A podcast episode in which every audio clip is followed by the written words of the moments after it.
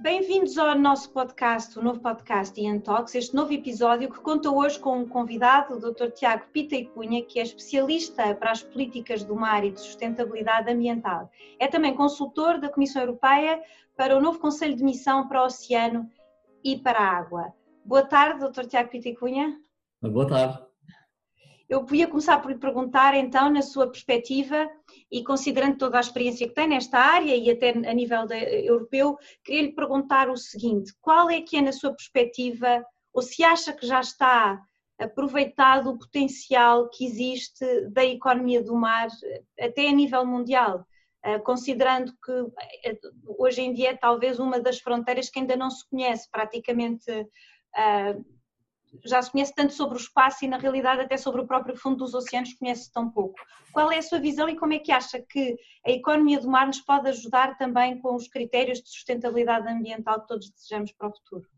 Uh, boa tarde, muito obrigado pela pergunta. É uma pergunta de facto uh, para um dia inteiro de, de, discussão, mas eu diria, tentaria ser sucinto, eu diria que um, a nível internacional tem havido hoje em dia um enfoque muito maior sobre as questões do oceano que tradicionalmente existe. A nível internacional, portanto, da comunidade internacional, ou seja, do conjunto das nações, eh, há outras questões ambientais que têm estado muito mais na ordem do dia nas últimas décadas, principalmente neste século XXI, do que o oceano, eh, como a questão das alterações climáticas, obviamente, que passou, digamos, com Kyoto de um problema de cientistas para se tornar um verdadeiro problema político e económico, e também a própria questão das florestas, que é outra questão muito importante que nos últimos anos esteve muito na ordem do dia.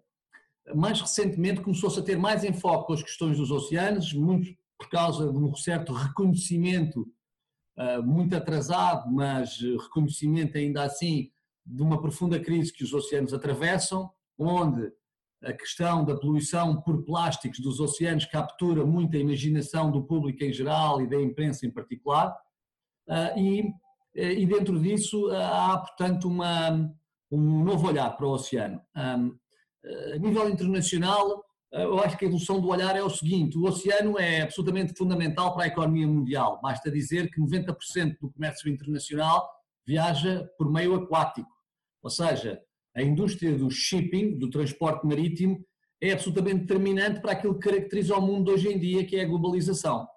Ah, e, portanto, seria completamente impensável que houvesse comércio internacional entre as nações, principalmente de regiões do mundo diferentes umas das outras, se o shipping, a logística dos transportes, os portos, todas estas infraestruturas ah, não, ah, não fossem uma área nevrálgica de qualquer economia.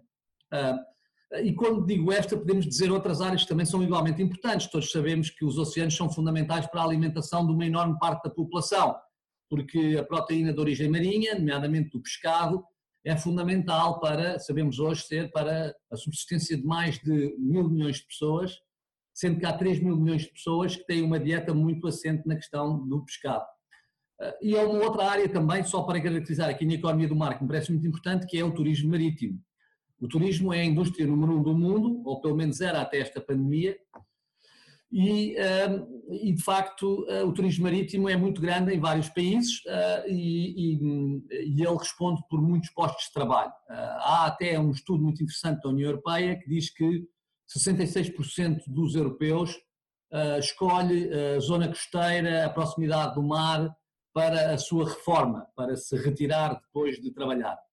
Aliás, a União Europeia, acho que também se possa aproveitar para dizer, é uh, o continente, digamos assim, do planeta mais marítimo de todos os outros, porque não existe nada na Europa que esteja a mais de 700 quilómetros de algum dos quatro mares e dois oceanos que uh, contornam uh, este, este continente. Um, referi alguns, referi alguns setores da economia do mar, tal como nós a entendemos, da economia tradicional, aquilo que se chama a economia manufaturada, que é aquilo que nós conseguimos contabilizar através dos nossos PIBs. Mas uh, aquilo que está hoje em dia também muito uh, a crescer na atenção de quem trabalha com estas questões do oceano uh, é o capital natural. é como é que, efetivamente, nós devemos olhar para o oceano, que é o principal sistema de suporte de vida no planeta. Ninguém se pode esquecer que só existe vida no planeta porque ela veio do mar, porque foi lá que nasceram as primeiras formas de vida e foi lá que surgiu o oxigênio na Terra. E, portanto, há agora uma compreensão, por um lado, ah, da enorme importância que o mar tem para o planeta, porque ele efetivamente é que, é que produz metade do oxigênio que nós respiramos, ele produz toda a água que nós utilizamos, ah, ele produz ah, a absorção e a reciclagem de uma série de gases que nós produzimos, os gases de efeito de estufa, que até têm contribuído para o fenómeno da acidificação do oceano, mas não só. Infelizmente, nós continuamos a, a criar enormes danos no oceano através da emissão de gases como o nitrogênio, o metano, o fósforo, ah, que a nossa poluição de origem costeira continua a gerar. Ah, e tudo isso afeta alguns destes serviços ecossistémicos determinantes, não só para a humanidade, mas para a nossa economia manufaturada. E, portanto, há hoje, há hoje este entendimento que não basta nós temos uma, digamos assim, uma leitura da nossa economia como sendo aquela economia de facto tradicional, mas temos de passar a incorporar na própria economia essa, esses serviços que estão, digamos assim, a montante e sem os quais a economia não funciona. Ah, ah, isto é, trazer para uma análise custo-benefício, que é, no fim de contas, a análise que valida qualquer negócio hoje em dia nas nossas economias tradicionais, conseguir introduzir nessa análise, quer no lado do custo, quer no lado do benefício, a questão do ambiente e do capital natural, da natureza, basicamente. E é aqui que o oceano alcança, digamos assim, valores absolutamente extraordinários, porque uh, entende-se que a economia do mar, que de acordo com alguns relatórios económicos, a economia do mar tradicional, daqueles setores que eu referi, do shipping, uh, uh, da energia, do transporte marítimo, da alimentação, do pescado, vale um pouco mais do que um uh, trilhão, uh, trillion, não sei se em português estou a dizer bem, 1.2 trillion uh, dólares, US dollars, que se contarmos os serviços ecossistémicos estamos a falar seguramente para muito mais do que 3 trillion e é neste sentido que nós, acho eu, no futuro vamos olhar para, para a economia.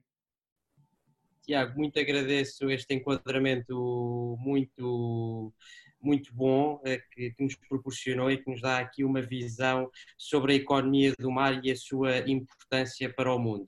Mas falando aqui um pouco e focando um pouco mais a nossa zona, nós enquanto europeus e nós enquanto portugueses estamos atentos e alerta para estas questões?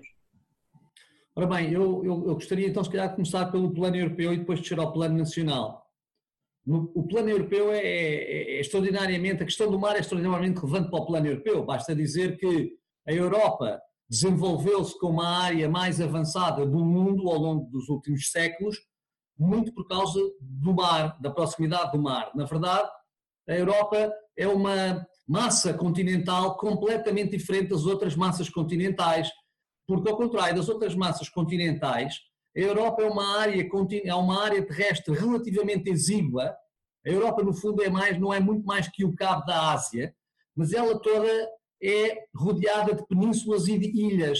Ou seja, hum, a Europa tem algo muito importante para se compreendermos, é que tem uma geografia avassaladoramente marítima. Aquilo que caracteriza a geografia de Portugal caracteriza, numa fotografia mais ampla, a geografia da Europa. Ou seja, ah, é, é, é, suficiente dizer que a África, que tem três vezes a área ah, terrestre, a massa terrestre, digamos assim, geográfica da Europa, tem uma linha de costa que é três vezes mais pequena que a linha europeia. Portanto, a Europa é o continente com a maior linha costeira do mundo, em face, digamos assim, à sua especificidade. Isso levou a que os europeus, muito antes, se calhar, todos os outros povos, conseguissem navegar desde os tempos imemoriais das, eh, dos vikings, da Liga Asiática, do Mediterrâneo, obviamente, da navegação do Mediterrâneo. Isso permitiu o desenvolvimento, digamos assim, da atividade do comércio, que na Europa foi muito forte, que permitiu, por sua vez, a criação de classes sociais eh, eh, mais prósperas, o que, por sua vez, foi permitindo, obviamente, com tudo isso conjugado, aquilo que também foi uma página da história da Europa, o colonialismo, o domínio de outras regiões do mundo, e, portanto, o oceano foi fundamental para a Europa. Tanto, é, tanto foi assim que hoje, ainda no presente, a Europa é, uma, é a superpotência do mar, digamos assim. Porque a Europa é hoje a grande frota ainda de, marinha mercante do mundo é europeia, a maior parte. Uh, a Europa continua a ser uma área com a maior rede de portos também uh, mundial. Uh, a Europa é o número um em equipamento marítimo e em construção naval uh, de, alto valor acrescentado. a Europa é número um no mundo em turismo marítimo e a Europa é número um do mundo em consumo de pescado, não em produção, mas em consumo. Logo, as questões do oceano são fundamentais para a Europa. Eu julgo é que, apesar disso, disso tudo isto ser verdade, a União Europeia tradicionalmente não tinha a palavra oceano nem, nos, eh, nem no Tratado de Roma, nem em muitos dos tratados que vieram subsequentemente a complementar o Tratado de Roma. E, portanto, a própria política comum de pescas foi uma política desenvolvida a partir da jurisprudência do Tribunal Europeu, o que leva, o Tribunal de Justiça Europeu, o que leva a que, de facto, a Europa tenha sido muito mais naquele eixo, se calhar, de Berlim-Bonn depois, desculpem, de Paris-Bonn e depois Paris-Berlim, uma, uma, uma massa continental também, com uma preocupação continental e por acaso, eh, e não é por acaso que a política agrícola comum eh, tivesse, portanto, capturado mais de 50% do orçamento europeu durante muitas décadas. Eh, ou seja, existe uma espécie de decalagem entre aquilo que o mar vale para a Europa e aquilo que até a Europa é no mar economicamente, e a forma, a forma como a Europa desenvolve as suas políticas e a sua atenção em termos de conceder ao mar um papel nas suas opções político-económicas, onde aí existe um grande déficit, digamos assim. E por isso é que, terminaria com isto, esta questão europeia que me parece muito importante, por isso é que assinalo como extremamente significativo que hoje em dia que a Comissão Europeia trabalha estes cinco, cinco, grandes temas que considera serem os grandes desafios societais para a Europa. Um deles seja a questão do oceano uh, e que uh, a comissão que esteve encarregue, digamos assim, o grupo de missão que esteve encarregue de uh, trabalhar na questão do oceano, que é aliás chefiado por um senhor que é um verdadeiro senador europeu, o senhor Pascal Lamy, que tenha produzido uma, um documento que se chama Mission Starfish 2030 uh, uh, e que essa Mission Starfish traga uma perspectiva do oceano absolutamente revolucionária que altera em, com, com, profundamente a abordagem que a Europa tem feito ao oceano até agora. isso leva-me a pensar que, de facto, na próxima década, para a Europa, o oceano terá um papel que não teve nas décadas anteriores e que isso também tem um relevo muito grande para um país como Portugal, que é um, um gigante atlântico e o gigante oceânico da União Europeia na Europa uh, e, que, e que, portanto, terá muito a beneficiar também se uh, conseguir exercer alguma liderança nesta área. Tiago, se isto é verdade para a Europa, como o Tiago disse, ainda mais para Portugal, que representa, eh, a água representa 97% do território, do território nacional. Nós, se virmos aqui alguns índices mundiais, chegamos aqui a uma conclusão na parte verde que julgo também ser verdade para o mar. Nós delineamos estratégias, nós temos estratégias, mas depois a implementação acaba por ficar um pouco aquém. Se nós também olharmos para alguns estudos que foram feitos, nomeadamente pelo professor Dr. Eh, Hernani Lopes, que na altura, em 2009, estimou que se os recursos da, da economia do mar fossem utilizados de maneira eficiente, a economia do mar poderia chegar a 12% do PIB em 2025. Ora, se virmos agora o mais recente estudo do INE, vemos que a economia do mar vale cerca de 5% do PIB. E eu pergunto ao Tiago o que é que se passa, se este paradigma poderá mudar, se nós estamos a alerta para isto, mas temos dificuldade na implementação. Bom, eu, obrigado Pedro por esta pergunta. Um, eh, Portugal sempre teve uma relação um, muito especial com o mar, todos sabemos isso, mas um, até porque a nossa geografia, enfim, assim o, assim o, o determina, um, sendo que na nossa história recente, principalmente, digamos assim, no pós-25 de abril de 74, houve efetivamente um, uma, um, arquivar desta nossa relação com o mar, pelo menos em termos económicos, na gaveta do Império. Estou convencido que foi uma reação quase epidérmica dos revolucionários que fizeram o 25 de Abril e que foram essencialmente revolucionários anti-imperialistas, no, no, sentido em que uh, o próprio uh, objetivo era acabar com uh, o Império e com aquela ligação com os territórios ultramarinos. e o Estado Novo é verdade que utilizava o mar na sua propaganda de uma forma absolutamente, digamos assim, avassaladora. O mar estava em tudo, estava nas moedas que nós cunhávamos, estávamos na estátua, estava na estátua dos heróis do mar, nos nomes das ruas, e e, portanto, é compreensível que ao virarmos uma página, digamos assim, na história, eh, o mar vá com o império para a gaveta. E assim foi, nós com isso desmantelámos a nossa, a nossa indústria de transporte marítimo ao longo das décadas. Hoje em dia, isso, essa indústria é, é praticamente inexistente, tem pouca expressão, nós alterámos também profundamente por muitas razões, nomeadamente também pelo surgimento das zonas económicas exclusivas consagradas na Convenção de Direito do Mar, a nossa capacidade de pescar em pesqueiros de longa distância, que hoje são as zonas económicas exclusivas de outros Estados independentes e soberanos. Ah, ah, como diminuímos os transportes marítimos, acabámos por diminuir a construção naval e a reparação naval, ah, e, de alguma maneira a economia do mar veio-se reduzindo a uma expressão que hoje tem, digamos assim, um forte, eh, uma forte incidência, principalmente na transformação do pescado. Imaginem que Portugal tem uma enorme indústria de transformação do pescado. Hoje em dia nós já nem temos grandes pescas, portanto, em volume. Portanto, muito do que nós fazemos é importar peixe de outros países, como por exemplo o célebre bacalhau, que é importado para Portugal, é transformado em Portugal e depois é reexportado para outros países, como por exemplo o Brasil. O mesmo fazemos com o pescado enlatado e o mesmo fazemos com hoje em dia com congelados e pré-cozinhados. E portanto, ah, essa é uma área muito desenvolvida, depois também temos aqui obviamente algum turismo marítimo, mas não tanto quanto ah, seria normal nós termos, porque também há uma questão que é importante que é, apesar da proximidade do mar, os portugueses não são não são um povo com uma cultura marítima profundamente enraizada como outros povos europeus. Eh, gosto sempre de fazer a comparação entre o número, digamos assim, de licenças de caça que existe em Portugal uh, e o número de licenças de navegação uh, e de licenças de, de velejar, porque estamos a falar nas primeiras na ordem das 500 mil, entre 400 e 500 mil, e as segundas não chegam a 20 mil. O que significa, portanto, que a família portuguesa normalmente não aspira a ter um barco, uma embarcação, ao contrário da família nórdica, por exemplo. Na, nos países nórdicos existe cerca de uma embarcação para cada sete pessoas.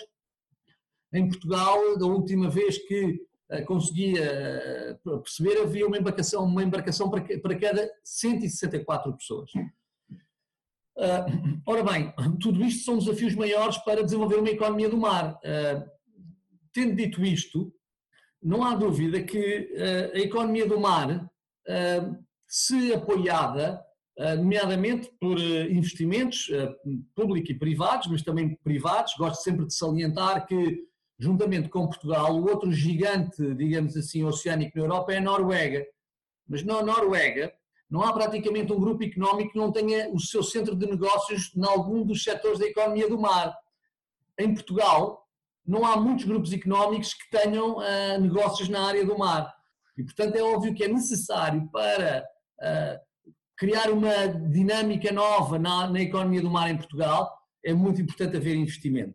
É muito importante haver investimento e é muito importante, como o Pedro indicou com a sua pergunta, que as estratégias se sigam os planos para implementar programas com fundos para, digamos, conseguir mudar as agulhas.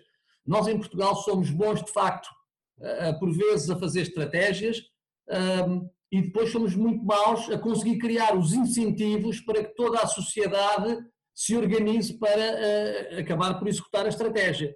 E, portanto, normalmente elas não são executadas. No mar, eu julgo que é a mesma coisa. Nós tivemos a primeira estratégia para o mar, enfim, primeiro tivemos a Comissão Estratégica dos Oceanos, cujo relatório foi apresentado em 2004, que foi a primeira foi o primeiro país da Europa, Portugal, a pensar no mar como uma economia uh, congregada, em que a economia do mar surge como um agregado de muitos setores que têm, digamos assim, uma relação com o mar. Uh, depois criámos a primeira Estratégia Nacional do Mar em 2006, depois tivemos outra em 2013, até 2020. Estamos agora a rever a, a, terceira economia, a terceira Estratégia Nacional do Mar, mas o que é verdade é que se olharmos de facto para os números, eu até acho que esses 5% estão um bocadinho inflacionados. Eu, eu, eu, situaria a economia do mar mais nos 4%, na verdade. Uh, e, portanto, alguma coisa uh, deve ser feita. Uh, e essa é, digamos assim, toda uma outra questão que nós também podemos abordar, claro. Tiago, e neste seguimento, o aproveito para perguntar, na sua opinião, o que é que pode ser feito para, em termos de envolvimento nacional, em termos de envolvimento estatal do, do governo português, que é qualquer que seja, e em termos de envolvimento da sociedade civil, uh, em termos de investidores, em termos de população, etc. O que pode ser feito? Eh, eu, eu tenho uma visão, Pedro, muito, uh, muito clara uh, daquilo que Portugal uh, daquilo que deveria obcecar os portugueses e obcecar a minha geração. Uh, e isso parece-me é, uh, de uma vez por todas, conseguirmos encontrar para este país um modelo de desenvolvimento económico que evite aquilo que aconteceu nas últimas 10 gerações, ou pelo menos seguramente desde o início do século XIX. Nós, na verdade, chegámos profundamente atrasados ao século XIX como também chegámos profundamente atrasados ao século XX relativamente às nações europeias, nossas concorrentes. e temos vivido, eh, desde então, ou profundamente atrasados, relativamente atrasados no sentido de desenvolvimento socioeconómico, cultural, político, ah, hoje também ambiental, relativamente a essas nações, ou então estamos menos atrasados e estamos mais endividados, porque nós não conseguimos ter esse modelo de desenvolvimento económico. Ou seja, no Estado Novo estávamos profundamente atrasados e menos endividados, orgulhávamos muito de não ter dívidas, éramos pobrezinhos, mas honestos. Hoje em dia, se calhar, somos ricos e desonestos porque temos imensas dívidas. Chegámos ao século XXI seguramente altamente endividados. Na verdade, como chegámos ao século XX, com toda aquela dívida ao Banco de Inglaterra, que levou a que nós terminássemos de a pagar, não sei se na década de 80 ou no final da década de 70. Em 2001 em 2001. Imagino eu como eu estava então com uma visão muito mais otimista. Ora bem, uh, isto significa uma coisa, significa que a sociedade portuguesa no seu todo não se consegue organizar efetivamente para produzir aqueles bens e serviços que uh, o mercado, que não é um mercado, não pode ser um mercado nacional de um país da dimensão portuguesa, que o mercado, e que o mercado deve ser um mercado internacional, quer comprar. E, portanto, era fundamental que nós compreendêssemos no século XXI para onde é que vai o século, onde é que vão estar os mercados, onde é que vão estar os consumidores, o que é que se vai vender e o que é que se vai comprar. E uh, toda a gente sabe, 20 anos depois deste século ter começado, para onde é que vai o século. Aquilo que vai ser o elemento definidor deste século, eu não tenho a mínima dúvida, vai ser a descarbonização. Diria mesmo que se a espécie humana estiver cá no século 22 e no século 23, é porque este século foi o século da descarbonização. Se este século não for o século da descarbonização, eu começo a ter altas dúvidas que nós possamos continuar uh, tranquilamente instalados neste planeta com o crescimento demográfico que temos tido nos próximos séculos. Uh, e isso significa que não, alguma vez, nós normalmente quando falamos no século XIX sabemos que é o, o século XVIII, o século das luzes, para, para o mundo europeu. O século XIX é o século da Revolução Industrial e o século XX é o século do Estado Social de Direito. Ah, é isso que marca esses três séculos.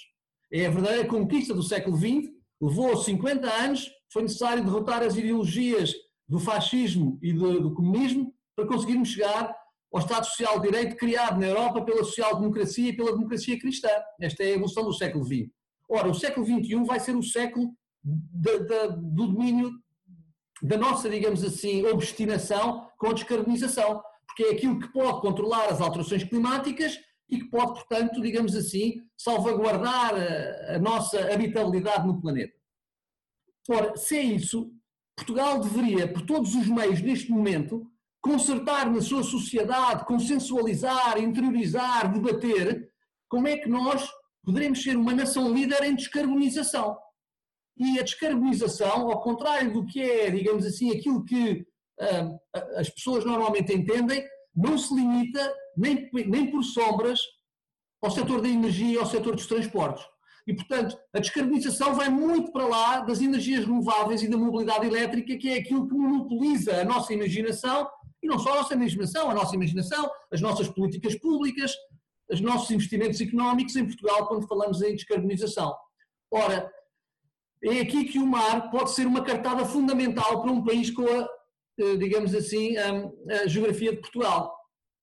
É que o mar não apenas, enquanto sistema de vida do planeta, de suporte de vida no planeta, é uma solução natural de mitigação das alterações climáticas muito importante, porque uma grande parte do CO2 é absorvido pelo mar e, portanto, é absorvido pelo mar de muitas maneiras, é absorvido desde logo por ecossistemas que são ecologicamente mais sensíveis e mais ricos na absorção de carbono, como por exemplo os sapais, e eu estou aqui no cenário de Lisboa a olhar para o estuário do, do Tejo, aqui à frente, que é uma das maiores zonas úmidas da Europa e seguramente um dos maiores sumidores de CO2 da Europa, mas que nós não valorizamos economicamente, não o vemos como um ativo económico, lá está, porque o capital natural não evoluiu ainda a esse ponto. Nós valorizamos as florestas como ativos de sumidores de carbono, carbono verde, mas não conseguimos ainda organizar as nossas sociedades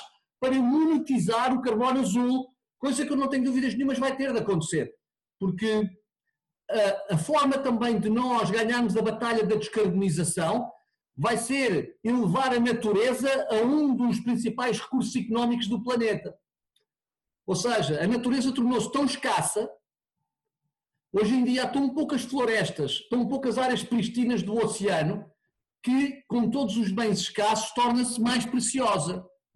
E é por isso que eu estou convencido que nós vamos conseguir evoluir mesmo na nossa concepção da economia, não para uma economia como hoje, que gostamos de dizer que é amiga do ambiente, mas para o ambiente ser uma parte importante da economia do futuro. Ou seja, não tenho dúvidas nenhumas que uh, uh, componentes do ambiente, como por exemplo a água potável, vai ser a verdadeira moeda do futuro também.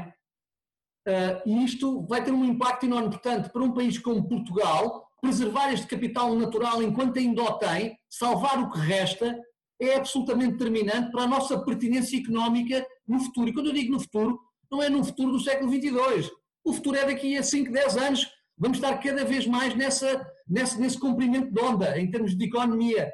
E não só de economia. Estamos a alterar a nossa relação ética com a natureza, a ordem legal, o direito, a forma como enquadramos os institutos jurídicos. Tudo isso, obviamente, vai ter também de sofrer um impacto. Portanto, a questão da sustentabilidade do oceano para Portugal vai ser uma questão vital. Hoje mesmo eu digo que nas Nações Unidas, em que todos os Estados concorrem entre si para dizerem que têm mais áreas protegidas, mais áreas marinhas protegidas do que o vizinho, que a própria conservação da natureza é hoje talvez uma das maiores expressões de soberania dentro da comunidade das nações. Eu acho que Portugal ainda não compreendeu isto e era fundamental que a sociedade portuguesa começasse a discutir isto abertamente.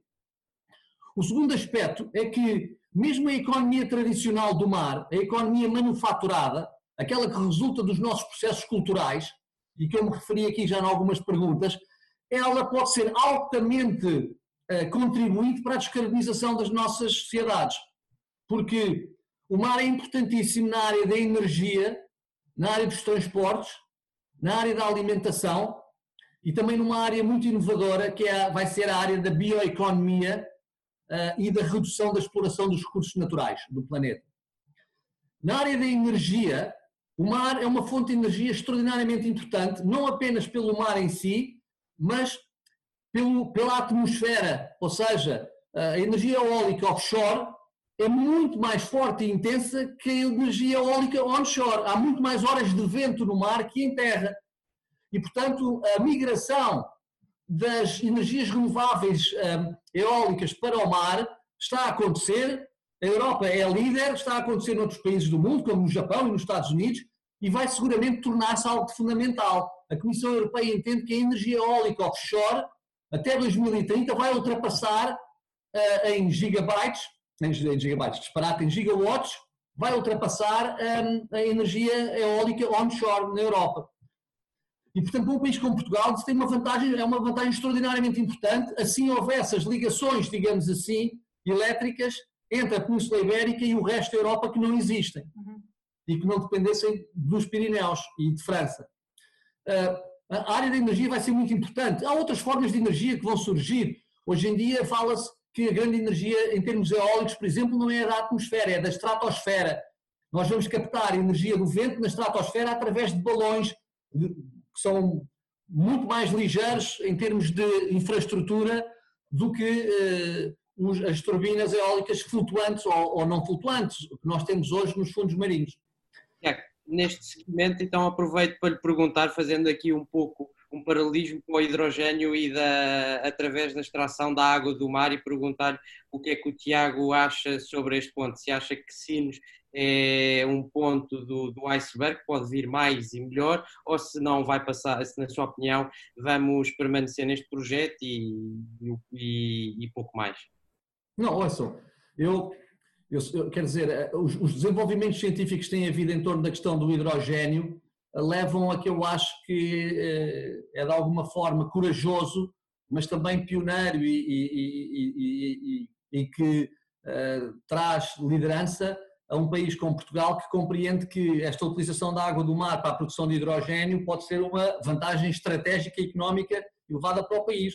Agora, o que eu acho que de alguma maneira tem, tem, tem, não tem piada, não é? É que uh, o hidrogênio é extraordinário, há para aqui toda uma espécie de uma mobilização de recursos brutal, económicos, políticos, em termos de prioridades, e depois há uma série de áreas na economia do mar que em Portugal estão completamente abandonadas e que poderiam ter uma, um papel importantíssimo. Como eu digo, esta questão da energia eólica offshore, Portugal foi o primeiro país do mundo a conseguir produzir energia eólica offshore flutuante, ou seja, eh, como a bacia portuguesa é muito profunda, ao contrário do Mar Báltico ou do Mar do Norte, foi necessário, em Portugal, desenvolver este protótipo, que é um protótipo que existe, desenvolvido pela EDP, eh, e que eh, hoje em dia está numa fase pré-comercial, julgo que neste momento o projeto é meter três, três uh, turbinas eólicas na água. Diga-se também que sabem que as turbinas eólicas podem ter muito mais megawatts do que as em terra. Em terra, uma turbina de 10 megawatts seria absolutamente impactante do ponto de vista ambiental, visual, de ruído. No mar nós podemos fazer isso. E, portanto, Portugal poderia pensar em ser um, um grande produtor de energia eólica offshore se resolvesse realmente o seu problema também de fornecimento de energia à Europa. Uh, nós poderíamos pensar, e se calhar já deveríamos ter pensado, em fazer uma ligação subaquática entre, digamos, Santander uh, e Plymouth, por exemplo, porque o Reino Unido é um país carente de energia, essa ligação subaquática está a ser estabelecida entre o Reino Unido e a Noruega e podia ter sido estabelecida entre o Reino Unido e a Península Ibérica, que é altamente sedentária hoje em dia, digamos assim, muitas vezes a energia renovável. Uh, portanto, eu acho é que uh, nós não devemos olhar para o hidrogênio como, digamos assim, a panaceia para todos os males e devemos olhar para o nosso território e, digamos assim, uh, compreender que há outras áreas em que era importante investir. Uh, Deixe-me também dar-lhe um outro exemplo que é muito importante e que poderia ser importante para Portugal, que é a questão do, do, do, do chamado clean shipping. A questão de o transporte marítimo, como eu referi, é tão importante para a economia mundial e, são, e que é um setor da economia de capital intensivo, ele neste momento é parte do problema, é uma enorme parte do problema. Só os, os transportes marítimos europeus correspondem a cerca de 14% das emissões de transportes europeias. Ora, os transportes marítimos são movidos a propulsões de, eh, de, de bunker fuel, não sei dizer aqui a expressão em português eh, para o combustível, é um combustível próximo da nafta, muito pouco refinado e que é altamente perigoso para a saúde humana e que é altamente parte, digamos, da solução poluente do, do, do planeta. E, portanto, há hoje em dia na Europa tecnologia e capacidade de alterar as propulsões dos navios, de reduzir as emissões dos navios, e julgo que o caminho do futuro na área da economia do mar e um dos contributos dessa economia para a descarbonização será nós abraçarmos um, um, um, o chamado green shipping ou clean shipping. Uh, isso até é altamente positivo para uma Europa que está desesperadamente a necessitar de criar postos de trabalho na sua indústria de construção naval, que é muito importante em países como a Alemanha, a Itália, a França, Finlândia e outros países. Ah, portanto, a parte dos transportes é muito interessante, porque reparemos, os transportes marítimos são o modo de transporte energeticamente mais eficiente de todos os modos de transporte. É através do mar que nós conseguimos transportar mais massa com menos energia. Logo, se a energia utilizável for uma energia mais benigna do que é é utilizada hoje, com impactos menores, então o transporte marítimo recomenda-se. Uhum. E é nesse sentido que isso também pode ser muito interessante. Uh, não sei se ainda tenho tempo de ir à área da alimentação, mas parece-me que essa questão da segurança alimentar também tem relevo. Sim, sim, oh, Tiago, eu ia agradecer-lhe que sim, que, que, que, falasse um bocadinho sobre esse tema, uh, porque é de facto relevante, muito relevante também, e para Portugal em particular. Sim, uh, Inês, este é um dos temas para mim que cria mais, digamos assim, que, que se torna mais, uh, mais marcante, porque é aqui que nós temos um dos maiores desafios que enfrentamos. Uh, nós temos um enorme dilema, até hoje em dia como espécie, que é nós para cumprirmos as nossas metas do Acordo de Paris e reduzirmos o impacto das alterações climáticas e, portanto, descarbonizarmos, nós necessitamos de nós necessitamos de reduzir também a pegada, pegada, digamos assim, da carbonização da agricultura. Na Europa é um caso por excelência, a Europa é uma superpotência agrícola.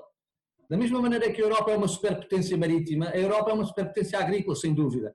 E, portanto, as emissões da nossa produção agrícola também contam muito para o cômputo das emissões europeias. Ora, se nós até 2050, seguramente que vamos chegar aos 10 mil milhões de pessoas no planeta, nós vamos precisar de alimentar mais pessoas, vamos precisar de gerar mais comida. E isso significa fazer mais agricultura. Se for o business as usual, neste momento, a relação que existe é que apenas 17% das proteínas que são consumidas à escala global são de origem marinha.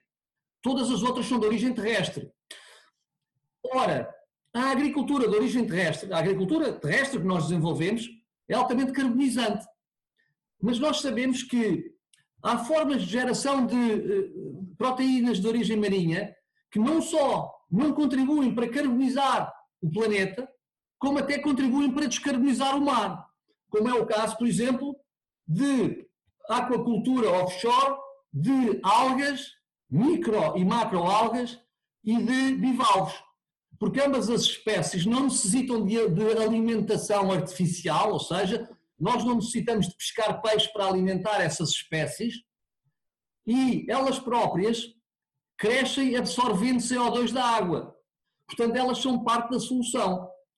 Ora, o que vai ser importante no futuro e nós já assistimos hoje em dia, na própria Europa, a um enorme aumento das pessoas vegetarianas, que optam ser vegetarianas por muitos motivos, mas inclusivamente também pela sustentabilidade ambiental do planeta, é que nós vamos poder alimentar-nos e termos uma dieta equilibrada através de algas e bivalves, que, por sua vez, não vai contribuir para a carbonização do planeta. E, portanto, novas formas de aquacultura inovadoras vão poder retirar do mar riqueza e, e postos de trabalho sem contribuir, digamos assim, quer para a dilapidação do meio marinho, quer para a carbonização do planeta. E é aqui que o mar também é uma carta na área da, da alimentação. Eu diria uma área final que me parece muito importante e que leva a uma outra visão, que é realmente esta questão central da bioeconomia. Nós só agora é que começamos a ouvir falar na bioeconomia mas é, ela é uma matéria que, por exemplo, a Comissão Europeia tem em cima da mesa desde o final da primeira década deste século. Um, nós, temos um desafio que é talvez o desafio, conjuntamente com as alterações climáticas, mais existencial para a espécie humana, que é conseguir dissociar recursos naturais de matérias-primas. Desde que nós existimos, que as nossas matérias-primas são todas elas retiradas do planeta e, portanto, de recursos naturais. O que acontece é que à medida que nós nos vamos desenvolvendo e domesticando a natureza, uh, começamos a chegar a, a, digamos assim, a níveis de exaustão profunda desses recursos naturais. Tudo isto começou com a primeira pele que nós tivemos de esfolar de um animal para nos aquecermos na Idade da Pedra, passando pela Revolução Agrícola há 10 mil anos atrás, com as sementes, que acelerou imenso essa exploração de recursos naturais, e depois chegando ao desenvolvimento um, massificado e industrial uh, que a Revolução Industrial veio permitir há 200 anos atrás. Então a questão é assim: se nós continuarmos a necessitar de extrair do planeta os recursos naturais proporcionais a alimentarmos um crescimento populacional que não vai acabar nos 10 mil milhões, mas que vai continuar e que se pensa que só irá estabilizar por volta da cifra de 12 mil milhões, nós não vamos conseguir deixar nada para as próximas gerações. Nós, neste momento, já consumimos duas vezes e meia os recursos naturais da Terra por ano. Ou seja, nós, até cerca de meados, fins de maio, consumimos os recursos naturais que a Terra tinha para nos dar nesse ano. A partir desse mês, nós estamos a viver à conta dos recursos naturais das próximas gerações, dos nossos filhos e dos nossos netos, o que é, em termos éticos, absolutamente deplorável. E, portanto, o grande objetivo da bioeconomia é conseguir dissociar estas duas, estas duas realidades, ou seja, o grande salto civilizacional da nossa espécie será conseguir independentizar as suas matérias-primas dos recursos naturais e produzir as suas matérias-primas independentemente dos recursos naturais do planeta. E é aqui que a biotecnologia vai ser a principal ferramenta e que a bioeconomia vai ser a principal economia do mundo no futuro. É através disto que nós vamos conseguir operar a diferença, onde, aliás, começámos a fazer com a indústria farmacêutica. A indústria farmacêutica é um bom piloto para nós compreendermos isto. Nós começámos o século XX com todos os medicamentos a que tínhamos acesso, baseados em origens animais e vegetais. E nós acabámos o século XX em que, com muito poucos dos medicamentos, são hoje em dia extraídos da natureza. Eles foram sintetizados, foram reproduzidos quimicamente em laboratório, alguns, outros sintetizados, portanto, biologicamente replicados, e conseguimos de alguma maneira não depender hoje em dia da natureza como dependíamos no princípio do século XX para a nossa saúde para os nossos medicamentos. E isso terá de acontecer nas outras áreas todas, através da biotecnologia.